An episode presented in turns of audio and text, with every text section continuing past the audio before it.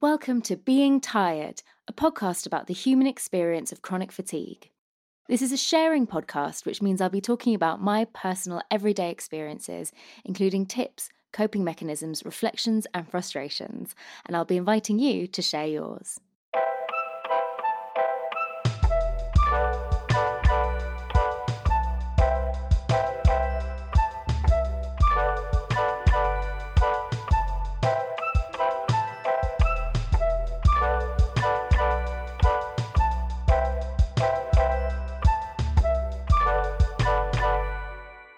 So, hi. As it's the first episode, I obviously want to introduce myself and put this podcast in a kind of context. Um, full disclosure, I wanted to call it I'm Tired because not only would it be the title, it would also be the tagline, which would save me a job. And essentially, it would just always open with me being very, very tired and very upfront with it. But somebody has already claimed that on uh, uh, as a podcast title. I'm sure it's wonderful. I'm not feeling salty at all. Um, and also, someone's claimed all of the usernames, which is always disappointing when you go and look at the usernames um, and they're they're not used at all. You know, has not been used since 2012. And you think I I would use that so much better. Anyway, I've already started with rambling, so that's enough of an introduction as to who I am. Um, have I even said my name yet? Hi. We'll start again. I'm tired. no, my name's Steph, and what to expect from the podcast is probably a good place to start. Um, it's going to be bite size, sort of under 10 minutes, discussing various subjects all around the experience, the daily experience, the real experience of chronic fatigue and living with it. There are so many elements involved with managing fatigue the mental aspects, the ways you have to change your life, the struggles, literal things like food and exercise, as well as kind of the societal pressures of things. There's a, there's a lot. Um, I'm tired, but yeah, I wanted to collate and kind of centralize all of these things essentially to kind of make the podcast that I wish I'd had when I was going through recovery and learning, really learning to live with fatigue. Even see, I already even want to talk about the uh, the word fatigue and all of the connotations around that.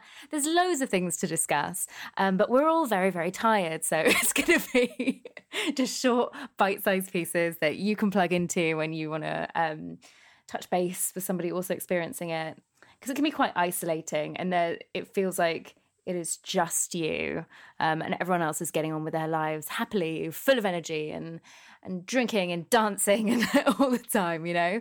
Um, and to a degree, that's true. But also, we will have had to do a lot of research and learn a lot of uh, ways to to get rid of toxicity and kind of I, I hate that term, but I just mean adjust the way that we live our life um, in ways that actually is super helpful for um, people who don't experience fatigue. We should all be doing things um, that involve self care and things like that. But look at me running away with it anyway. I was just trying to say hello. And talk about who I am.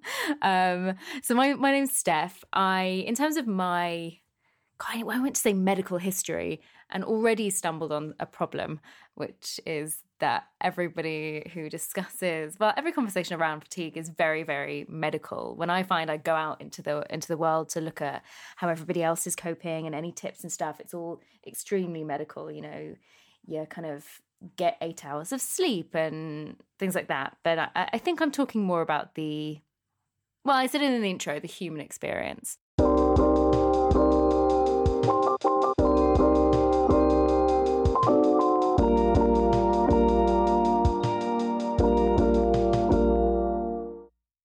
Experience with fatigue started seemingly uh, in 2016. I had just had a year of traveling uh, and I found myself in, well, I didn't find myself, I went. I went to Bali and did not find myself in any meaningful way. Um, and I started to feel really unwell. Um, I'd had periods of, well, what I called exhaustion um, for about well, for as long as I can remember, for about 10 years before then. Um, and I, I just thought, oh, I've got another little period of exhaustion, which is essentially me not being able to get out of bed, um, feeling really, really headachy, um, and just usually, historically, I'd had that about two, three times a year where I'd have a bout of kind of a week or two where I, I couldn't get out of bed and was just, yeah, exhausted, fatigued. And I had that again in Bali and I put it down to that and was kind of waiting it out. And then it lasted much longer than I thought. And I ended up cutting my trip short and coming back home, um, which in retrospect really in a very real way saved my life um, because I got home and continued to be unwell for a good few weeks, um, had some investigations, and then, wow, I sort of slowly declined and I developed psychosis and I was hospitalized in the end.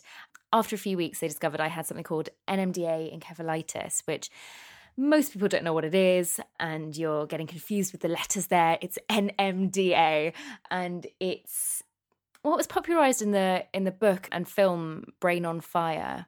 Um, so go check that out if you are interested. But it's essentially a brain swelling, and it was caused by two ovarian tumors. It's quite a complex, super rare thing.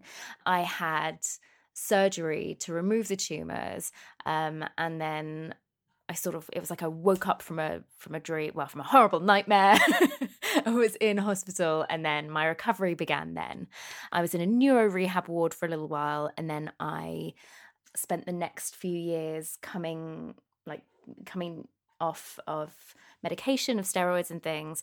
And i'm so so so lucky to have no no wow i was about to say no real lasting symptoms but you know i've got i've i've i've come away relatively scot free the uh, well the only thing that I'm left with is quite a debilitating fatigue, uh, which actually, because I've experienced in the past, I'm I was a bit better equipped to deal with it. But it's a different kind of fatigue. It's a chronic fatigue, which is daily, you know, part of my life, um, as opposed to what it was before, which was just kind of bouts of exhaustion. Uh, a neurologist once told me that I had a fatiguey brain or, or a migrainey brain when we're trying to link uh, why I had it before and why I had it now, but that's a whole different thing. Um, I got very caught up in trying and sort of the whys of it all, but yeah, I'm more focused now on the dealing with it aspect. So that's me. I'm sure I'll share a lot more as we go along in regards to I mean, it's a it's a big deal, and if I start talking about it, we'll be here for forty five minutes. um, so yeah, I just wanted to to really get this out there and say hello to you all um, and start the conversation. I'm super excited for the discourse, um, and I'd love to invite you all to. it sounded like I was going to say to my house then, didn't it? But no. Um, to follow the podcast on at being tired. So currently, I've only got the Instagram and things set up, um, and I'm sure I'll have a website and a newsletter and things to follow. But this is just me saying, hey, let's talk fatigue. I'm interested in anything you want to talk about. So, my question for today, for episode one, is it sounds broad, but it's a good starting place. Is what do you wish you'd been told at, if you could go back to when you first experienced fatigue in whatever form that was? If it um, if you were diagnosed with ME or if it was post encephalitic or, or whatever that is, what do you wish you could tell yourself initially? See you on the next episode.